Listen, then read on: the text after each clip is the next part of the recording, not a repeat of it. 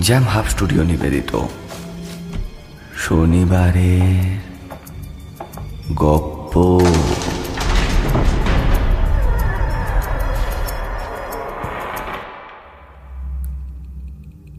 প্রতি শনিবার রহস্য রোমাঞ্চে ভরপুর গল্প দিয়ে সাজানো আমাদের শনিবারের গপ্প শুনতে। সাবস্ক্রাইব করুন আমাদের YouTube channel Jam Hub Studio সঙ্গে থাকুন, শুনতে থাকুন।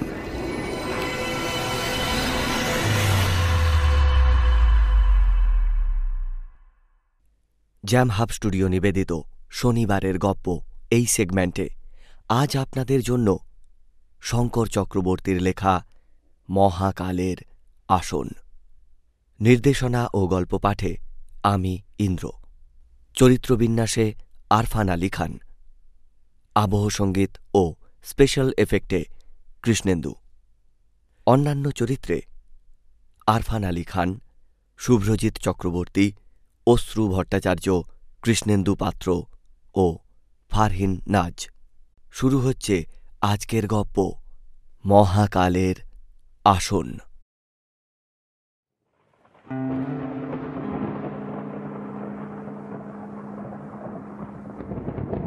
আকাশে মেঘ অনেকটাই জমেছে। আজ প্রকৃতি তুলনামূলক অধিক প্রতিকূল। মেঘের আস্তরণ ভেদ করে নীলাভ চাঁদ যেন পার্থিব জগতের সব কিছু লক্ষ্য করছে। মেদিনী আজ ঘোর স্নাত। কিছুক্ষণ আগেই তুমুল ঝড় হয়েছে।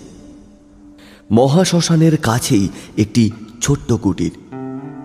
কুটিরের সামনে এসে দাঁড়ালেন গ্রামের মহাতান্ত্রিক অনিমেষ। গোটা গ্রামে তাকে নিয়ে কথা উঠলেই সবাই কথা বাড়ানোর সাহস আর রাখে না। ঘোড়ার থেকে নেমে তিনি ঘোড়াকে একটি গাছের কাণ্ডের সাথে বেঁধে দিলেন। ঘোড়ার গায়ে কয়েকবার হাত বুলিয়ে তিনি সামনের কুটিরের মধ্যে ঢুকে পড়লেন। দরজাটা এতই পুরনো যে তাতে অধিক আঘাত লাগলেই ভেঙে পড়বে। দরজাটা আলতো করে খুলে তিনি ভেতরে ঢুকলেন। সারা মাটিতে শুকনো ঘাসে পরিপূর্ণ। শুকনো ঘাসের ওপর দিয়ে খসখস শব্দ করে যেতে লাগলেন তিনি। তার লক্ষ্য ছিল কোনো মতে যেন তার পদরব অধিক না হয়ে পড়ে। কারণ মহারাজ অবাঞ্ছিত ধ্বনি মোটেই পছন্দ করেন না। ভেতরের ঘরের দরজা খুলে তিনি দেখলেন ছোট্ট একটি প্রদীপ জ্বলছে সেখানে। তবে সেই প্রদীপের আলো এতটাই তেজস্বী যে তা থেকে নির্গত আভাটা গোটা ঘরটাকে আলোকিত করে তুলেছে। তিনি দেখেই বুঝতে পারলেন যে এ কোনো সাধারণ প্রদীপ নয়। তবে ঘরের মধ্যে কেউ নেই কেন? তিনি মহারাজের নামটি ধরে ডাকতে যাবেন আর এমন সময় তোর আজ এখানে কি চাই? শব্দ লক্ষ্য করে তিনি পেছনের দিকে তাকালেন। ঘরের বাম কোণে আলো আধারের মধ্যে পদ্মাসনে বসে আছেন এক জটাধারী ব্যক্তি।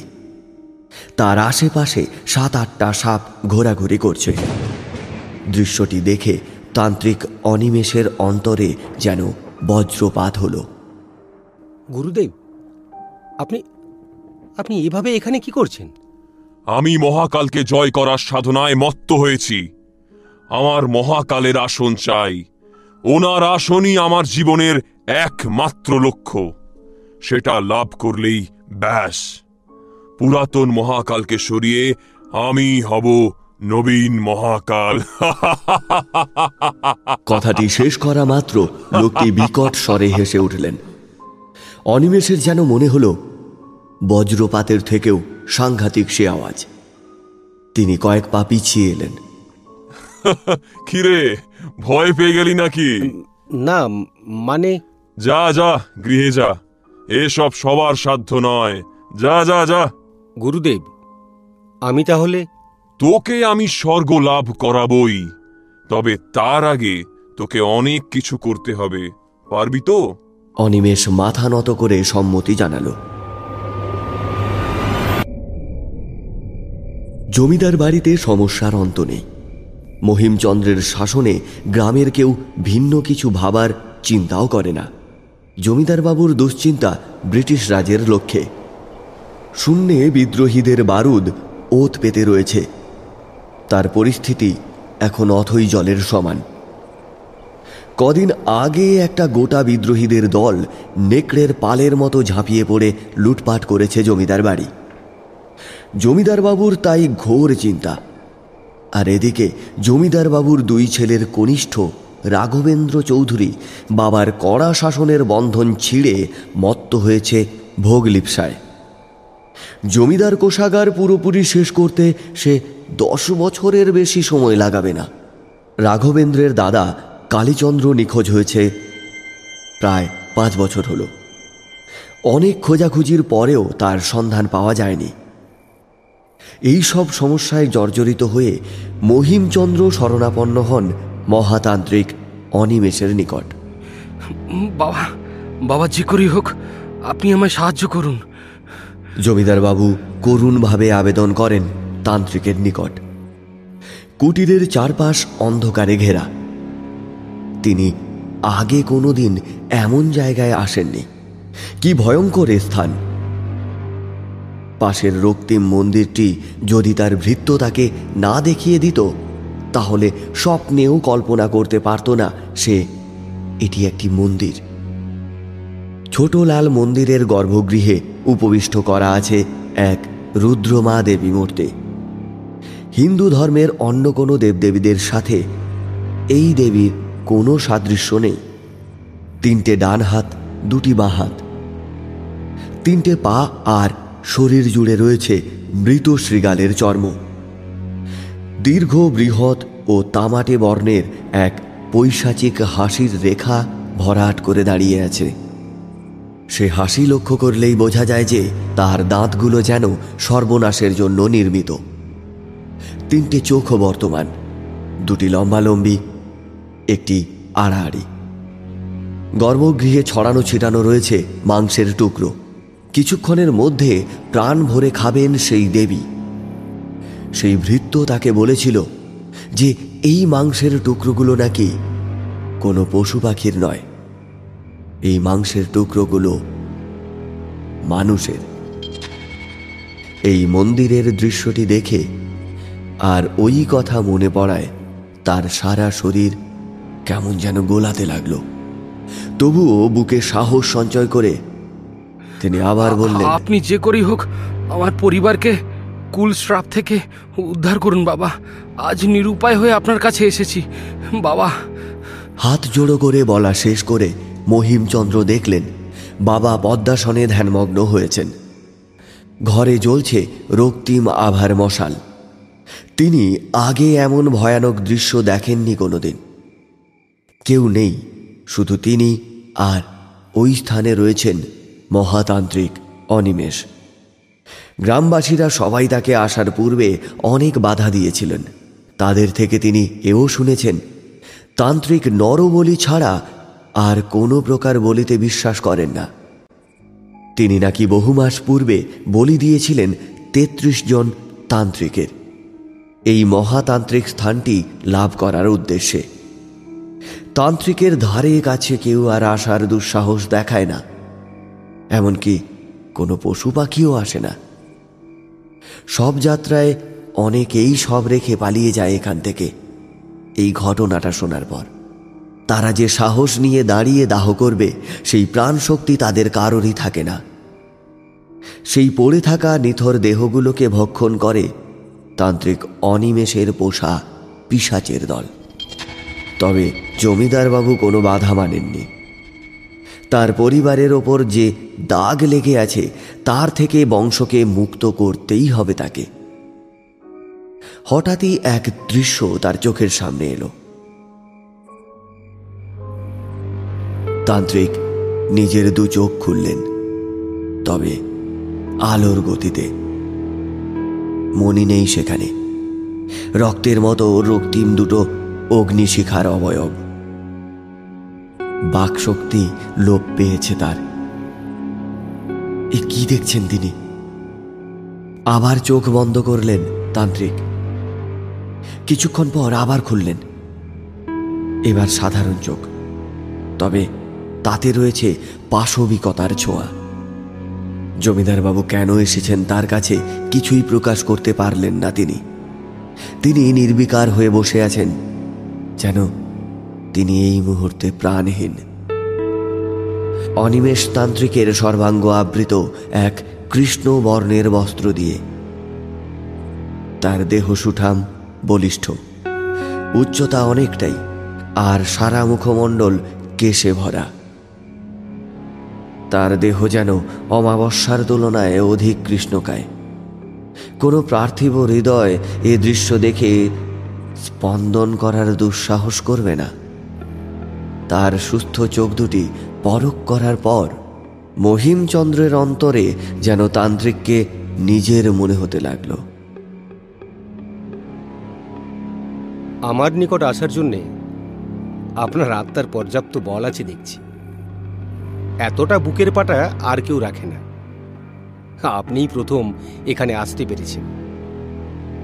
এর পুরস্কার প্রদান করা উচিত। আমার তালুর ওপর নিজের হাত রাখুন। হাত রাখলেন জমিদার বাবু। তিনি খুবই আতঙ্কিত।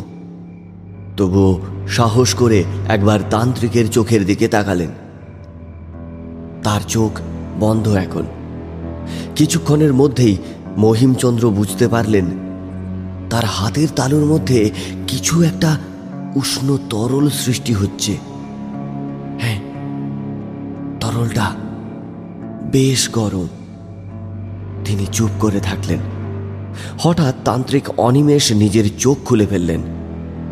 দু চোখ পুনরায় রক্তবর্ণ ধারণ করেছে।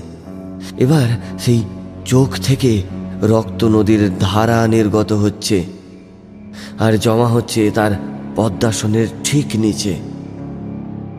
সেই রক্তিম চোখ যেন তার হৃদয়কে ক্ষত বিক্ষত করে দিচ্ছে। তান্ত্রিক হুঙ্কার দিয়ে বললেন হাতটা এবার তুলুন। হাত তুলতে যাচ্ছেন জমিদার বাবু। ঠিক সেই মুহূর্তে অন্তর যেন তার কেঁপে উঠল।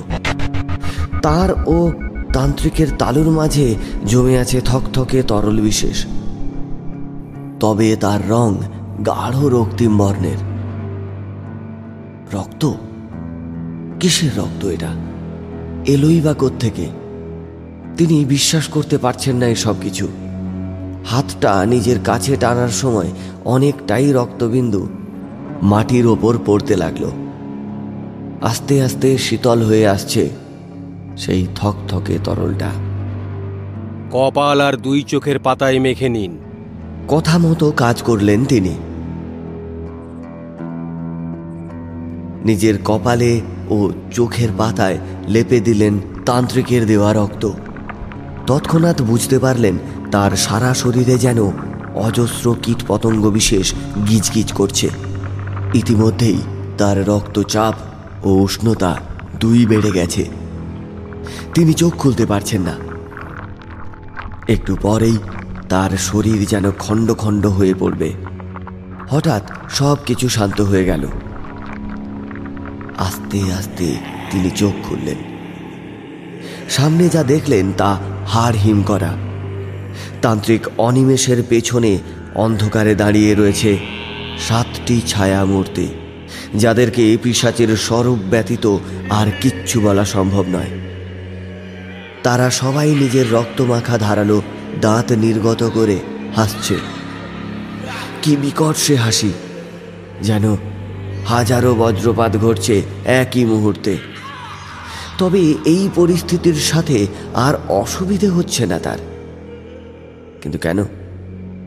যে ব্যক্তি রক্তের উল্লেখ শুনলে আটকে উঠতেন, তার চোখের পাতায় আর কপালে রক্তের উপস্থিতি আর তার কিছুই মনে হচ্ছে না। কিন্তু কেন?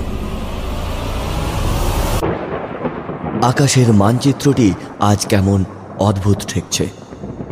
ধূসর মেঘের দল চৌধুরী বাড়ির ঠিক ওপরে বর্তমান। কোনো মেঘ কি দীর্ঘকাল এমন স্থির হয়ে থাকতে পারে? খোলা জানালার পাশে অনেকক্ষণ দাঁড়িয়ে আছেন রাঘবেন্দ্রের স্ত্রী মণিমালা। কদিন আগে কন্যা বিয়োগ হয়েছে তার। নিজের পাঁচ বছরের মেয়েকে যক্ষা রোগে হারিয়েছেন তিনি। কুলপুরোহিতের কথা না শুনে ডাক্তারদেরকে ভরসা করেছিলেন তিনি। আর তারই দাম দিতে হয়েছে তার অল্প বয়সী কন্যাকে। কুলপুরোহিতের কথা শুনলে হয়তো তাঁর আজ সবার এত কথা শুনতে হতো না। হাত দিয়ে জানালার শিখগুলোকে আঁকড়ে ধরে রইলেন তিনি।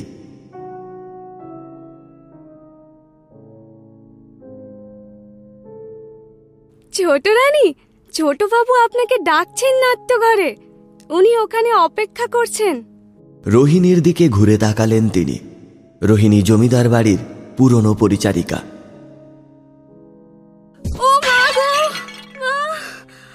হঠাৎ মণিমালা পাশে রাখা ফুলদানিটা হাতে তুলে নিয়ে ছুঁড়ে মারলেন রোহিণীকে উদ্দেশ্য করে। কয়েক পা সরে এসেও রোহিণী নিজেকে রক্ষা করতে পারল না। সজোরে আঘাত করল সেটা রোহিণীর কপালে।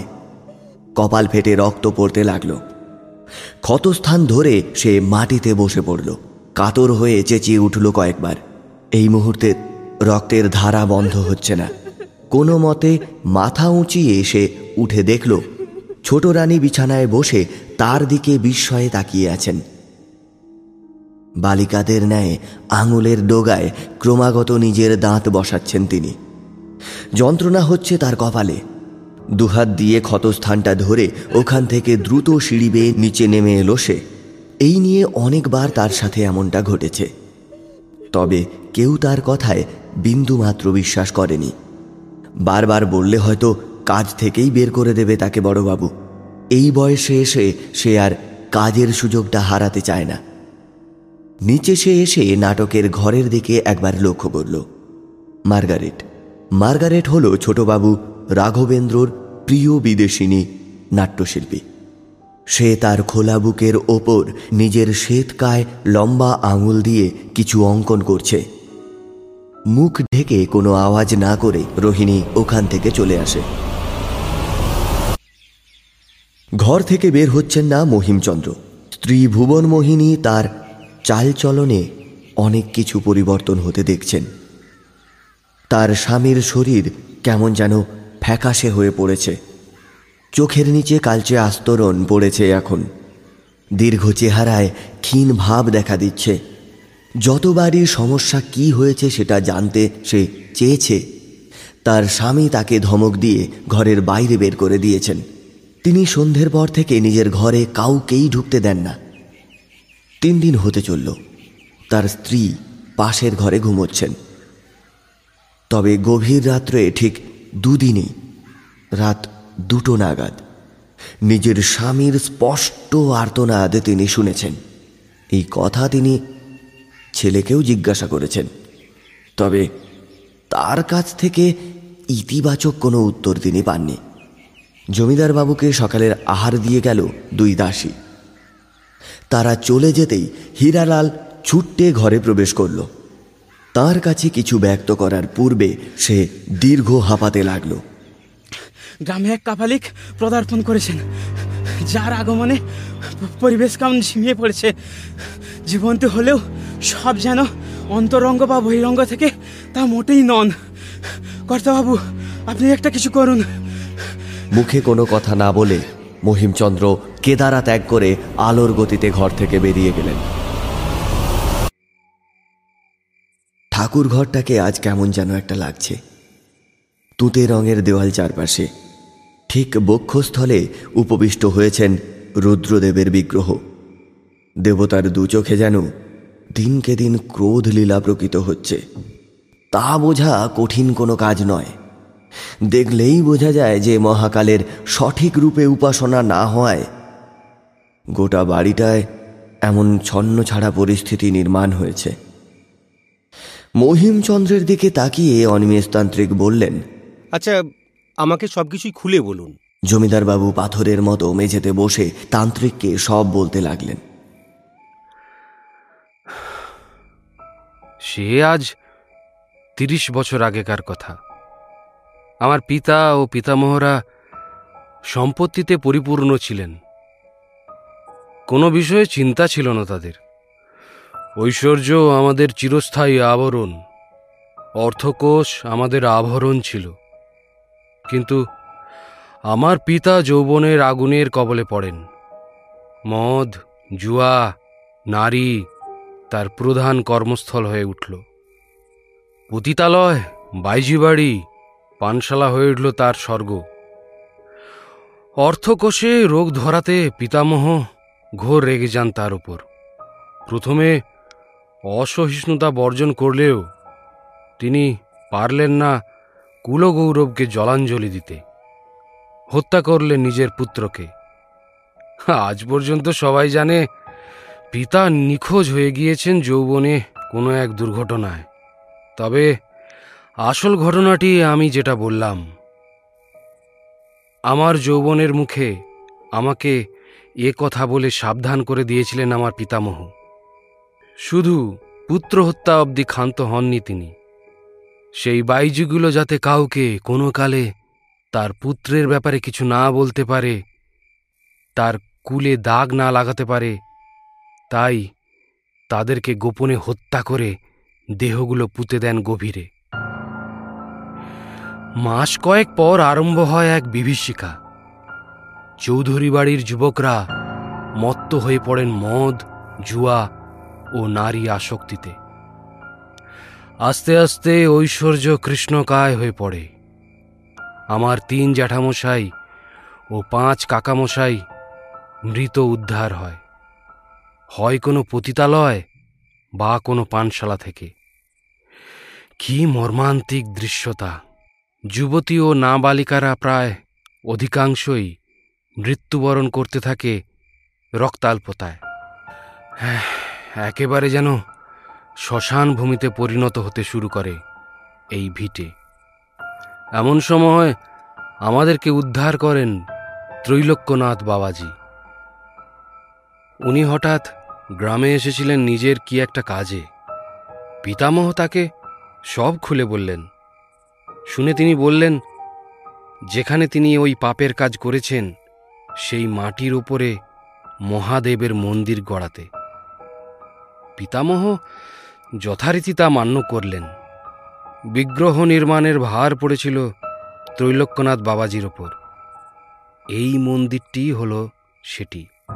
কয়েকদিনের মধ্যে সব ঠিকঠাক হয়ে উঠল। সেই কালের সাপ আমাদের বংশ থেকে অদৃশ্য হয়ে পড়ল। একটু বিরাম নিয়ে তিনি ঘরের চারদিকটা ভালো করে লক্ষ্য করলেন। তান্ত্রিক ক্রমাগত লক্ষ্য করছেন বিগ্রহের দিকে।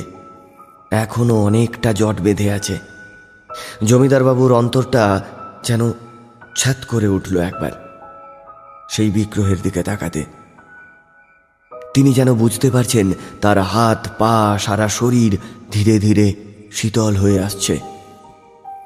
তান্ত্রিক একবার গোটা ঘর পর্যবেক্ষণ করে নিলেন।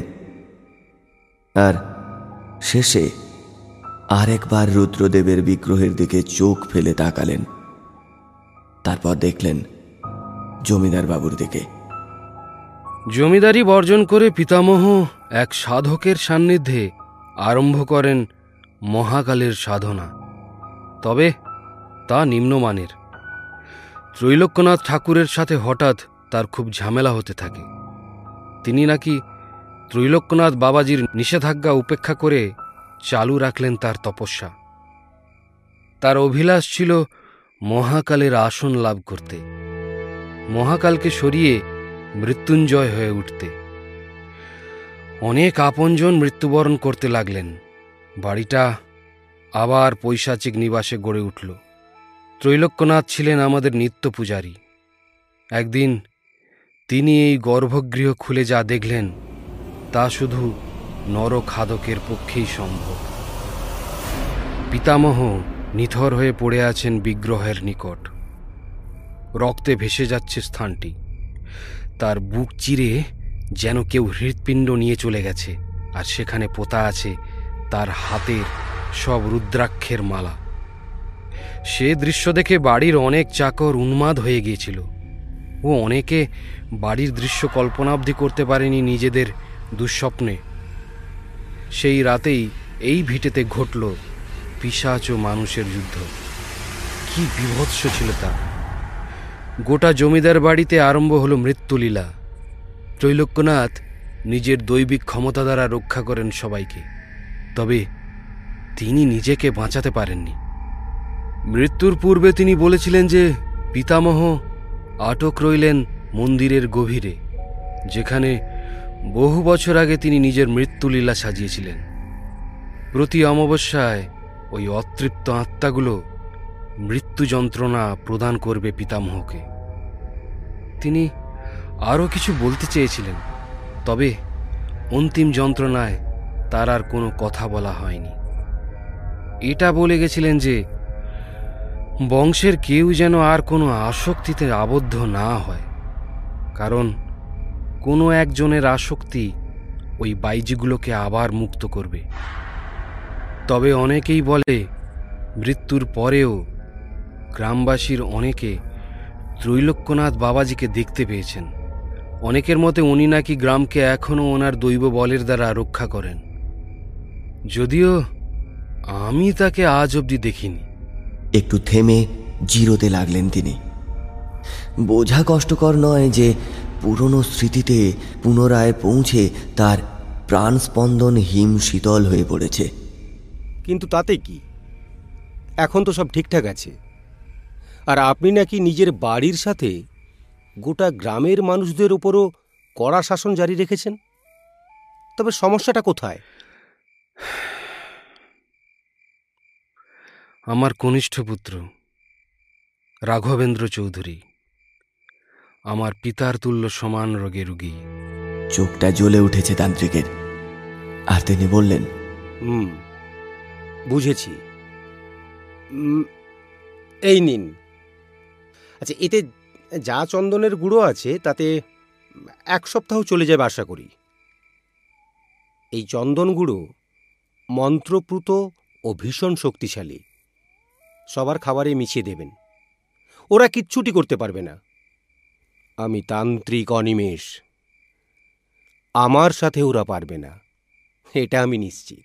একটা সবুজ বর্ণের বাক্স তিনি তুলে দিলেন জমিদার বাবুর হাতে। আমি এক সপ্তাহের মধ্যে যা করার করে ফেলব। আচ্ছা আপনার পিতামহের সাধনার সঙ্গী কে ছিলেন বলতে পারেন? মনে কি আছে? তান্ত্রিকের প্রশ্নে জমিদার বাবু আমতা আমতা করতে লাগলেন। যতদূর মনে আছে শ্যামচন্দ্র বা শ্যামভৈরব তান্ত্রিকের অন্তরের জট শিথিল হয়ে আসছে সিঁড়ি দিয়ে নেমে নাট্যঘরে লক্ষ্য করলেন তান্ত্রিক তৎক্ষণাৎ জমিদার বাবুর দিকে অগ্নিস্নাত চোখে তাকালেন তিনি ঘরের ভেতর এক শ্বেতবর্ণের বিদেশিনী ঘুমন্ত রাঘবেন্দ্রর উন্মুক্ত বুকের ওপর শুয়ে আছে ও মার্গারেট উইলিয়ামস রাঘবেন্দ্রের ছাত্রী ও বিখ্যাত নাট্যশিল্পীদের মধ্যে একজন। মহিমচন্দ্রের কথা তান্ত্রিকের কানে পৌঁছতে পারল কিনা সেটা না বোঝা গেলেও এটা ঠিক। যে দৃশ্য তিনি লক্ষ্য করেছেন সেটা ভিন্ন, অন্য কিছুই তার মাথায় নেই। চোখ বুঝে তিনি বিড়বিড় করে মন্ত্রপাঠ শুরু করলেন। এবার চোখ খুললেন। কপালটা ভাঁজ করে মার্গারেটের দিকে তাকালেন তিনি। অমনি মার্গারেট দাবানলের ন্যায় চোখ তুলে তাদের দিকে তাকালো। জমিদারবাবু এই দৃশ্য জীবনে কোনো দিনই দেখেননি। মার্গারেটের চোখ যে কাকে লক্ষ্য করছে সেটা বোঝা যাচ্ছে না। তান্ত্রিক তখনও তাকিয়ে আছেন একইভাবে। আস্তে আস্তে সেই বিদেশিনী অচেতন হয়ে লুটিয়ে পড়ল মহিমচন্দ্রের কনিষ্ঠ পুত্রের বক্ষে। মহারাজ আপনি কখন নিদ্রা যাবেন? কয়েকটা প্রদীপ নিভিয়ে খসখসে স্বরে বলে উঠলেন তান্ত্রিক অনিমেষ। গুরুদেব রুদ্রাক্ষের মালা জপে যাচ্ছেন অনর্গল। তিনি পা ভাঁজ করে বসলেন তার নিকটে। পাষাণের মতো স্থির মহাকাপালিক শাম কাল অমাবস্যা গোটা স্থানটিতে এক অপার্থিব দানবিক আধার খেলা করছে। মাঝে মাত্র আরেকটি দিন। তারপরেই শাম লাভ করবে মহাকালের আসন। মৃত্যু শিথিল হয়ে পড়বে তার ক্ষেত্রে। কেবল তারই ক্ষেত্রে। তিনি কথা দিয়েছেন, নিজের শিষ্যকে স্বর্গ লাভ করাবেন। এবার আস্তে করে চোখ খুললেন তিনি। তার চোখ চারিপাশের আধারের থেকেও অধিক কৃষ্ণকায়। গুরুদেবকে তার যেন আজ অধিক ভয় লাগছে। গুপ্ত মহাতন্ত্রে সিদ্ধ হয়েও কারও মন এতটা ভয়ে কেঁপে উঠতে পারে সেটা তার জানা ছিল না।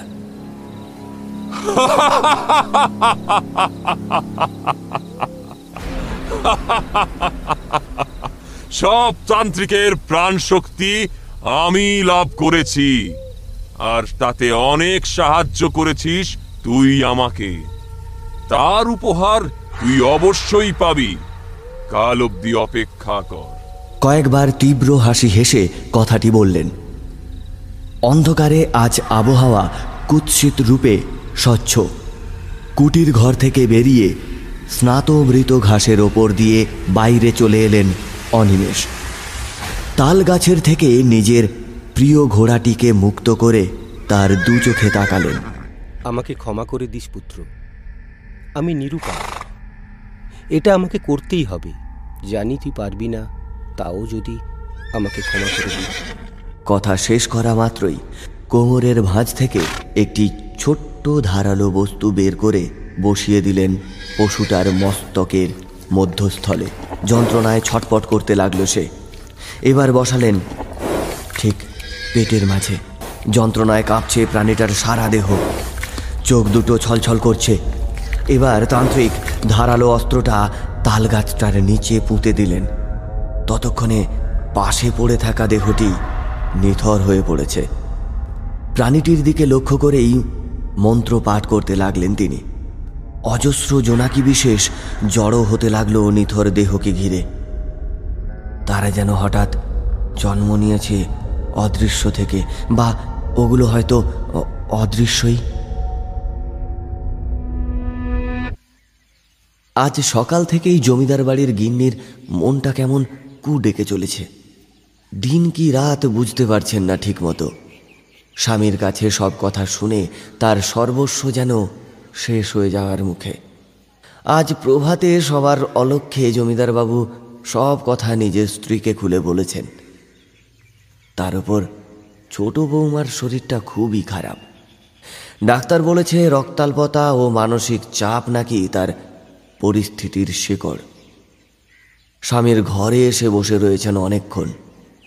তার আজ কোনো কিছুতেই মন বসছে না।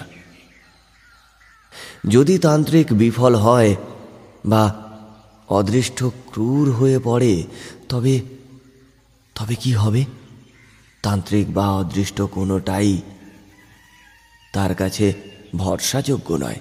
চিন্তা করো না গো, তিনি কথা দিয়েছেন। সব ঠিক করে দেবেন। নিজের স্বামীর কথাও আজ যেন কোনো মতেই বিশ্বাসযোগ্য ঠেকছে না তার কাছে। বাইরের মুক্ত পরিবেশে চোখ মেললেন তিনি। তবু আমাদের এ ভিটেতে যেন সমস্যার কাল লেগে আছে। বাড়ির প্রতিটি দেওয়াল যেন আমাদের অমঙ্গলের জন্য জীবন্ত। গিনি রাঘবেন্দ্র কোথায়?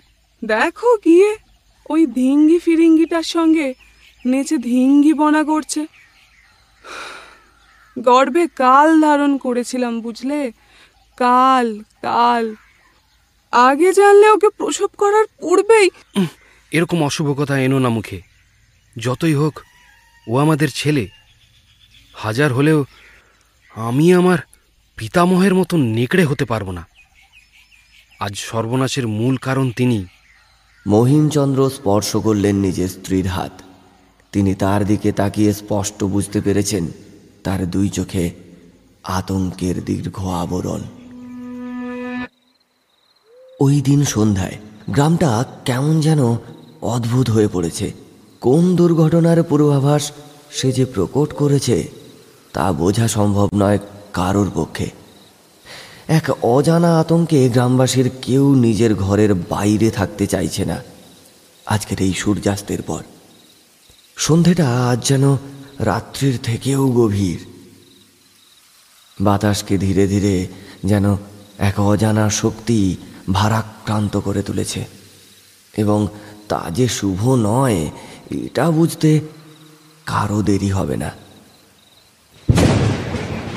হঠাৎ তিনটে বজ্রপাতে আকাশটা যেন টুকরো টুকরো হয়ে গেল। কুটিরটিকে ঘিরে নির্মাণ হয়েছে বেগুনি রঙের বলয়। ভেতরে বসে ধ্যানমগ্ন শাম আর তার সাথে তান্ত্রিক। তাদেরকে ঘিরে একটি করে বলয়। শামকে ঘিরে সবুজ বর্ণের ও অনিমেষকে তুতে বর্ণের বলয়। অনিমেষের বলয়টা তুলনায় একটু ছোট ও অনুজ্জ্বল। মুহূর্তের মধ্যে বজ্রপাত হয়েছে কুটিরের সামনে। জমিদার বাড়ির সব কটাকে তার সঙ্গে গ্রামবাসীদের মেরে আমি হয়ে উঠব শক্তিমান, মহাশক্তিমান। আমি হয়ে উঠব মহাকাল। এবার আমি মহাকালকে বসে আবদ্ধ করে চিরকাল রেখে দেব জমিদার বাড়ির গর্ভগৃহে। মৃত্যুঞ্জয় মন্ত্র দ্বারা স্থানটিকে সক্রিয় করে মহাদেবের শক্তি ক্ষীণ করে আটক করে রাখব। ব্যাস! তাহলেই আমি হব মহাকাল। আমি হব মহাকাল, আমি হব মহাকাল। তীব্র বেগে পৈশাচিক হাসি নির্গত হচ্ছে তার তামাটির দুই ঠোঁটের মধ্য হতে। তান্ত্রিক এবার মৃদু হাসলেন। তিনিও ক্রমাগত মৃত্যুঞ্জয়ী বীজ মন্ত্র জপ করে যাচ্ছেন। এবার ধীরে ধীরে তার বলয়ও আকার ও উজ্জ্বলতায় বৃদ্ধি পাচ্ছে। পেছন থেকে একটি কৃষ্ণবর্ণের শিবলিঙ্গ বের করে আনলেন। শাম, পাশ থেকে গেরুয়া রঙের আবির জাতীয় কিছু লিঙ্গটার সারা গায়ে মাখাতে লাগলেন তিনি।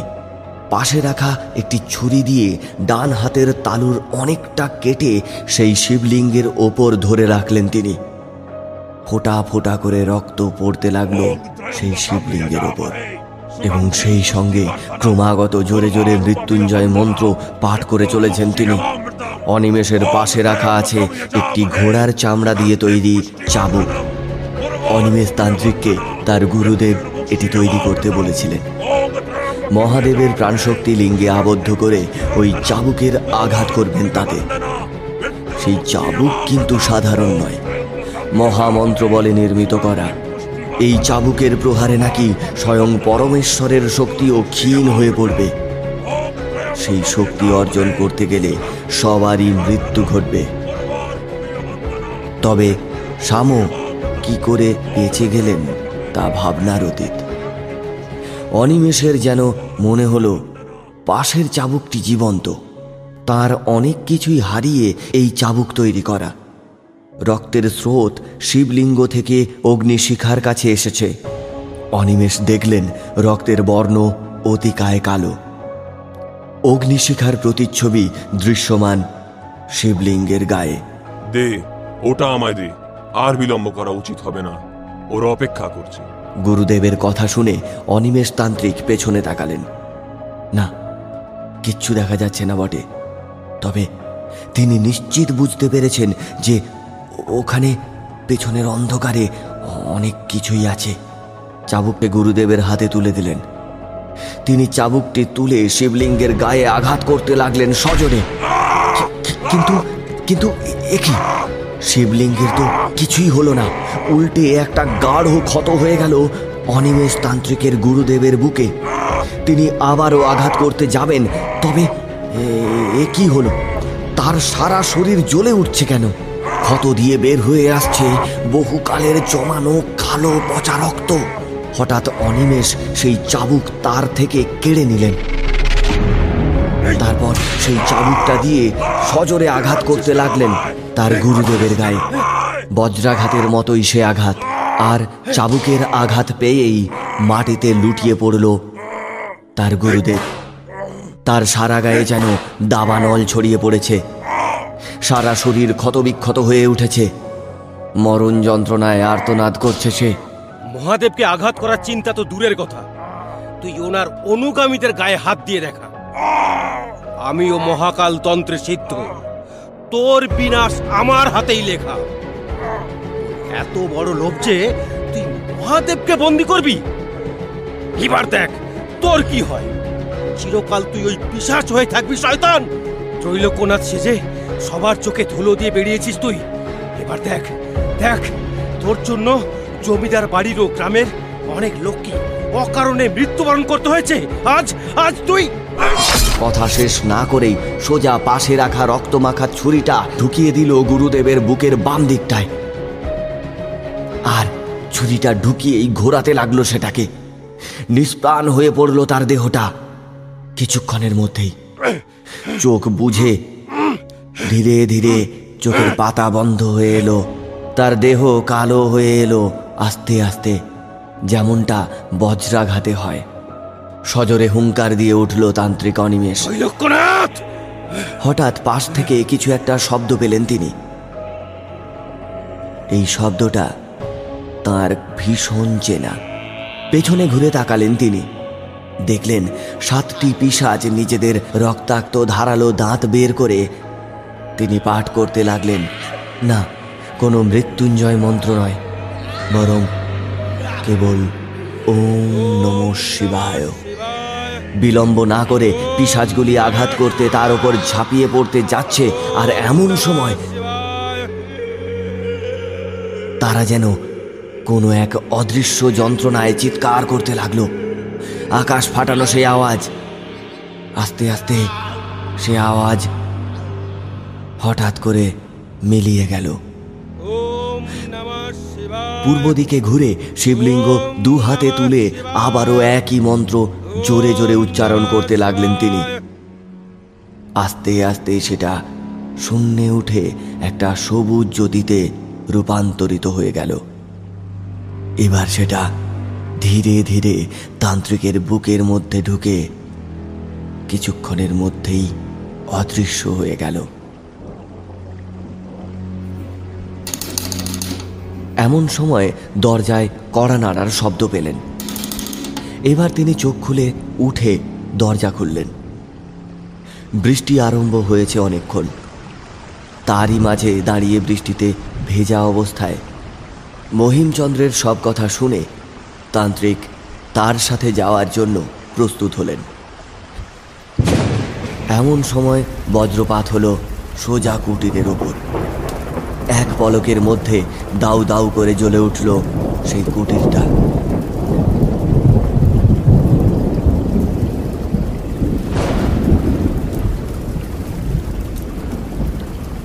বেশ কিছুক্ষণ গনগনিয়ে আগুনটা জ্বলার পরেও অগ্নিশিখা যেন কমছে না। তান্ত্রিক এবার শূন্যের দিকে তাকিয়ে বলে উঠলেন, ওম নমঃ শিবায়।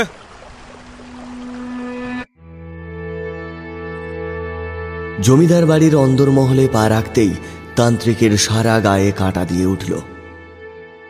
এতটা পৈশাচিক পরিস্থিতি তিনি কোনোদিন অনুভব করতে পারেননি এর আগে। সারা বাড়িটা যেন তার পিসাজপুরি মনে হতে লাগল। ছুটে গেলেন তিনি ঠাকুর ঘরের দিকে। বাবা বাবা আমার ছেলেকে গিন্নি ভুবন মোহিনী তাকে দেখে অবাক। তার মনে হলো যেন তিনি এই তান্ত্রিককে অনেক কাল ধরেই চেনেন। তিনি তাকে সামনে পেয়ে বলে উঠলেন, বাবা বাবা আমার ছেলেকে রক্ষা করুন আপনি আপনি রক্ষা করুন। সকাল থেকে ওকে খুঁজে পাইনি। বিকেলে দেখি ও পড়ে আছে, অচেতন হয়ে আমাদের ঠাকুর ঘরে। কিছু করুন কিছু করুন আপনি। আমার বিশ্বাস, আপনি কিছু করতে পারবেন। আপনি কিছু করতে পারবেন। কিছু করুন বাবা ভুবন মোহিনী তান্ত্রিকের পা ধরে ঝুঁকতে যাচ্ছিলেন। এমন সময় তান্ত্রিক তাকে বাধা দিয়ে গর্ভগৃহের ভেতর প্রবেশ করলেন। তাকে অনুসরণ করে বাকিরাও পেছন পেছন চললেন। সামনে রুদ্রদেবের বিগ্রহ যেন কোনো শ্মশানচারী তিনি। সর্বাঙ্গে যেন তার পৈশাচিক উপস্থিতি। আসলে তো এটা মহাদেবের বিগ্রহই নয়।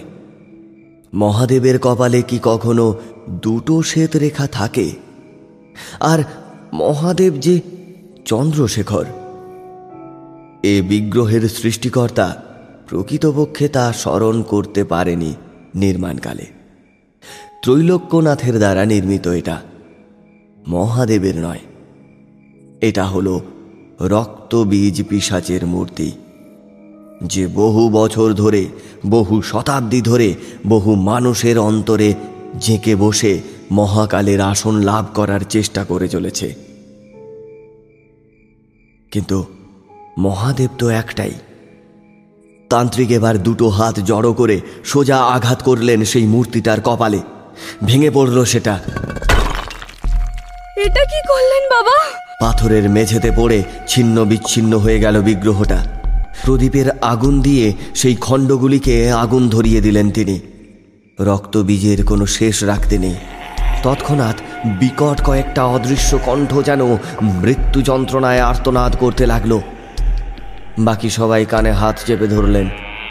সবার মুখে যেন ধূসর মেঘের মালা জমেছে। মহিমচন্দ্র অবাক বিস্ময়ে তাকিয়ে আছেন সব কিছুতেই কিছুক্ষণের মধ্যে কিছুটা শান্ত হলো পরিবেশটা। এবার তান্ত্রিক পেছনে ঘুরে তাকালেন। বিগ্রহটার খণ্ডগুলো এতক্ষণে পুড়ে ছাই হয়ে গেছে। তান্ত্রিকের কেমন যেন অস্বস্তি হচ্ছে তাও। তিনি এটা ঠিক অনুভব করতে পারছেন। এটা এটা কি করলেন বাবা? আপনি দেবাদি দেবের মূর্তিকে এমন করলেন? মহাদেবের কোপ আমাদের মাথায় পড়বে। এই সর্বনাশ কেন করলেন বাবা?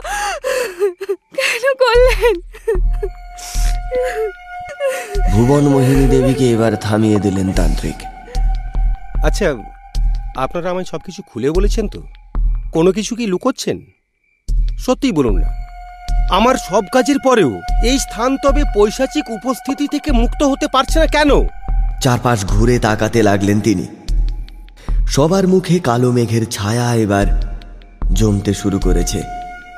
তার ষষ্ঠ ইন্দ্রিয় তাকে দীর্ঘ অনুভূতি প্রদান করছে। গর্ভগৃহে এখনও অপদেবতার টুকরো রয়েছে এবং তা অত্যন্ত ভয়ঙ্কর।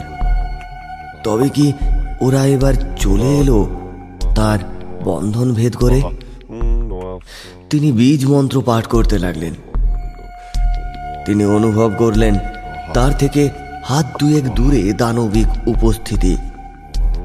অর্থাৎ গর্ভগৃহে সে উপস্থিত হয়েছে। চোখ খুললেন তিনি। হঠাৎ নিজের বাঁ চোখের তলায় নিজের রুদ্রাক্ষের থেকে কালি নিয়ে মেখে পর্যবেক্ষণ করতে লাগলেন গোটা গর্ভগৃহটা। যা তিনি দেখলেন, তাতে তার অভিজ্ঞ হৃদয়ের স্পন্দন যেন স্তব্ধ হয়ে গেছে। ওই ঘরে উপস্থিত সকলকেই তিনি মানুষ রূপে দেখতে পাচ্ছেন।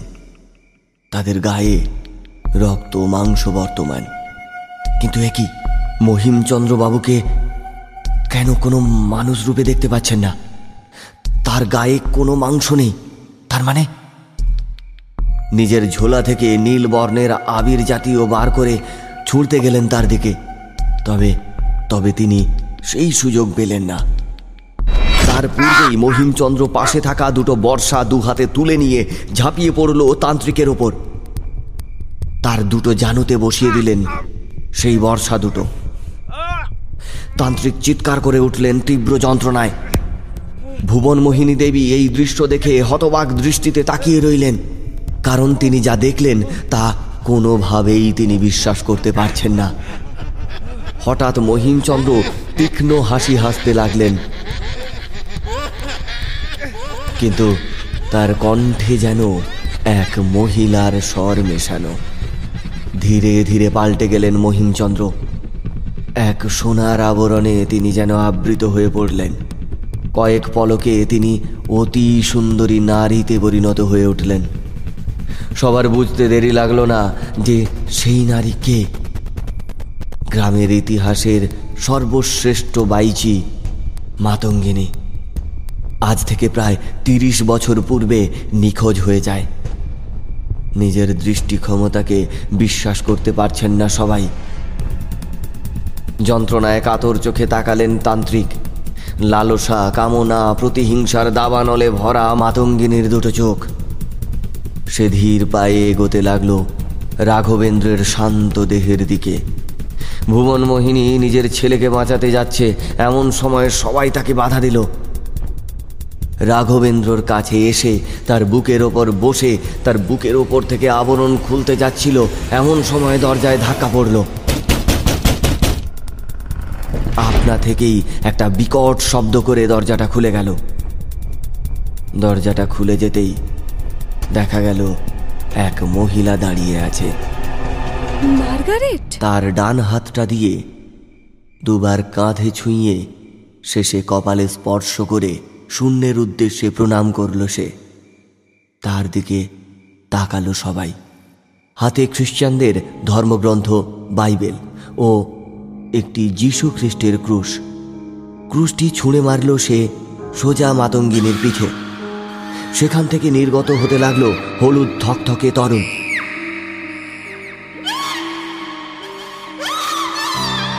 আহত বাঘিনীর ন্যায় সে ঝাঁপিয়ে পড়তে যাচ্ছে তার ওপর আর এমন সময় মার্গারেট হাতে ধরা বাইবেলটা দিয়ে তার মাথায় সজোরে আঘাত করল। তারপর হিন্দু ও খ্রিস্টান মন্ত্র মিশিয়ে কি যেন একটা বলতে লাগল। আস্তে আস্তে মাতঙ্গিনী লুটিয়ে পড়তে লাগল মেঝেতে। সে তার জ্ঞান হারাতে ধীরে ধীরে মহিমচন্দ্রের দেহ ফিরে এলো। কিন্তু যা দেখা গেল, তা দেখে মনে হয় মহিমচন্দ্রের দেহটা যেন দশ কি বারো দিনের দাহ না করা মৃতদেহ। রাঘবেন্দ্র কোনো মতে আস্তে আস্তে উঠে বসল। তান্ত্রিককে ধীরে ধীরে তুলল মার্গারেট। তান্ত্রিক যন্ত্রণার মাঝেও হেসে উঠে বললেন যিশুর বেটি। কাল মার্গারেটকে হাত চেপে আটকে দিলেন তান্ত্রিক। তান্ত্রিক মহিমচন্দ্র বাবুকে বলেছিলেন তিনি যে মন্ত্রবন্ধন দ্বারা আত্মাগুলাকে আটকে রেখেছেন, তা যেন তিনি লক্ষ্য করেন। তান্ত্রিকের দেওয়া দৈব ক্ষমতা দ্বারা তিনি সে বন্ধন ও অতৃপ্ত আত্মাদের দেখতে পারতেন। তবে তিনি ভালো মতো জানতেন যে একমাত্র মাথাঙ্গিনী, যে সবার থেকে শক্তিশালী। তা কোনো মতেই আটকানো যাবে না। যদি না তাকে দ্বিতীয়বার মৃত্যু প্রদান করা যায় এবং তা কেবল একটি পথেই সম্ভব।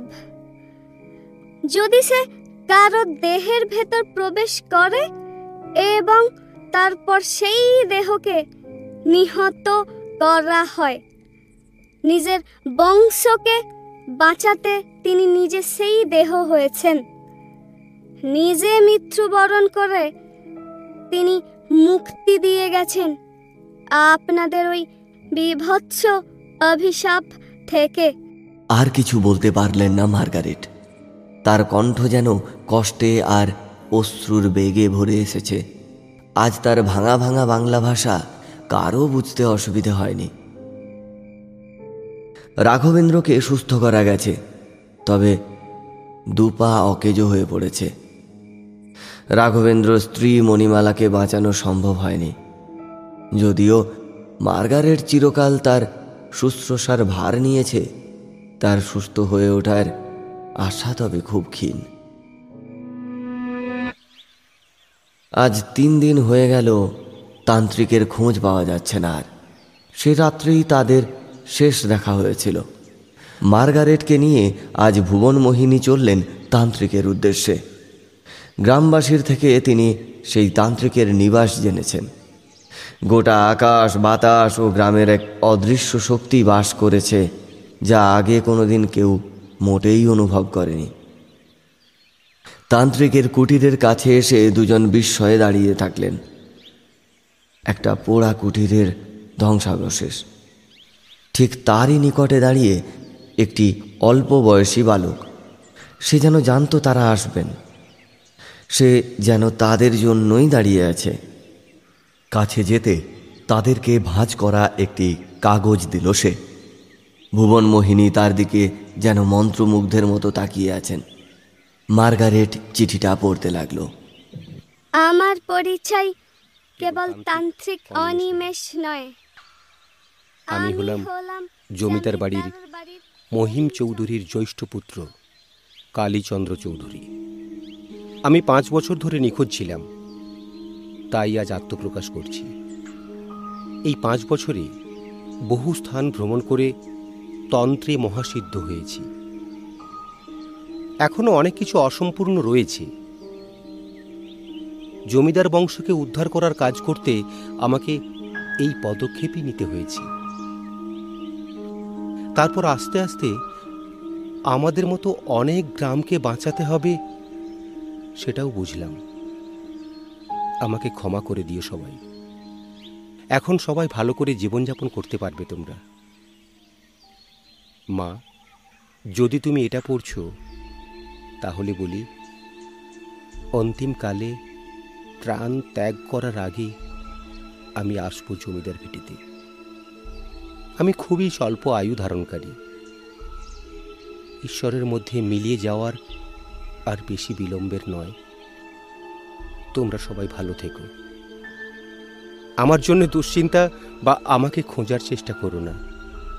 আর যদি চিঠিটা মার্গারেট পড়ছো, তো বলি শোনো, যখন এখানে আমি দেহত্যাগ করব, সেই মুহূর্তে আমার রুদ্রাক্ষের তাবিজ খুলে ভাইয়ের গলায় ধারণ করিয়ে দিও। আমি জানি ভাই কোন দুরবস্থায় রয়েছে। তুমি দেখো, আমার কথা নির্বাহ করার পর ও ঠিক হয়ে যাবে। আর আর তোমরাও সবাই একটি করে রুদ্রাক্ষ ধারণ করো এই আমার মালা থেকে। ভালো থেকো সবাই। ভালো থেকো। ইথি তান্ত্রিক অনিমেষ ও তোমাদের কালীচন্দ্র চৌধুরী। বাচ্চা ছেলেটিকে খোঁজ করতে যাচ্ছে এমন সময়। এ কি? কোথায় গেল? আচ্ছা তবে কালী কি করে বুঝলো যে আমরাই দুজনে ওর খোঁজ করতে আসব এখানে? ও তো মহাতন্ত্রে সিদ্ধ হয়েছে। বাল্যকালে অনেকটা এমনই দেখতে ছিল আমার ছেলে। ও মায়ের চোখে গড়ল মেশাতে পারেনি। এই তন্ত্র স্বয়ং ঈশ্বরেরও অজ্ঞাত। হঠাৎ তিনি পেছনের দিকে তাকালেন। যেন কেউ টানছে তার শ্বেত বর্ণের শাড়ির কুচিটা। না না, হয়তো একটু বেশি জোরে হাওয়াটা বইছে। মার্গারেটের হাত থেকে কাগজটি হুট করে উড়ে গেল। দুজনের কেউ একবারও চেষ্টা করল না কুড়িয়ে নেওয়ার সেটাকে। ইচ্ছে হলো না কারোরই। জীবনের কিছু পাতা না পড়াই ভালো। আর যদি পড়ে ফেলা হয়ে থাকে, তা না মনে রাখাই ভালো।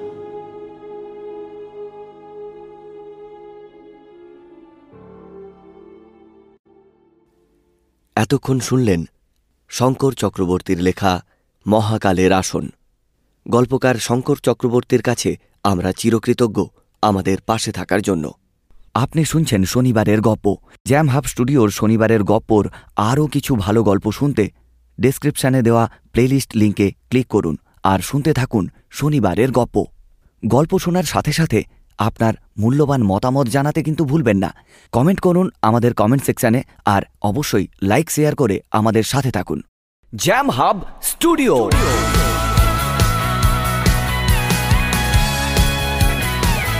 স্বপ্ন যেখানে সত্যি হয়। এরকমই কিছু রহস্য রোমাঞ্চে ভরপুর গল্প শুনতে এখনই সাবস্ক্রাইব করুন আমাদের ইউটিউব চ্যানেল। সঙ্গে বেল আইকনটি অবশ্যই ক্লিক করুন। আগামী শনিবার, শনিবারের গপ্পে এরকমই এক রোমহর্ষক গল্প নিয়ে আমরা আসছি।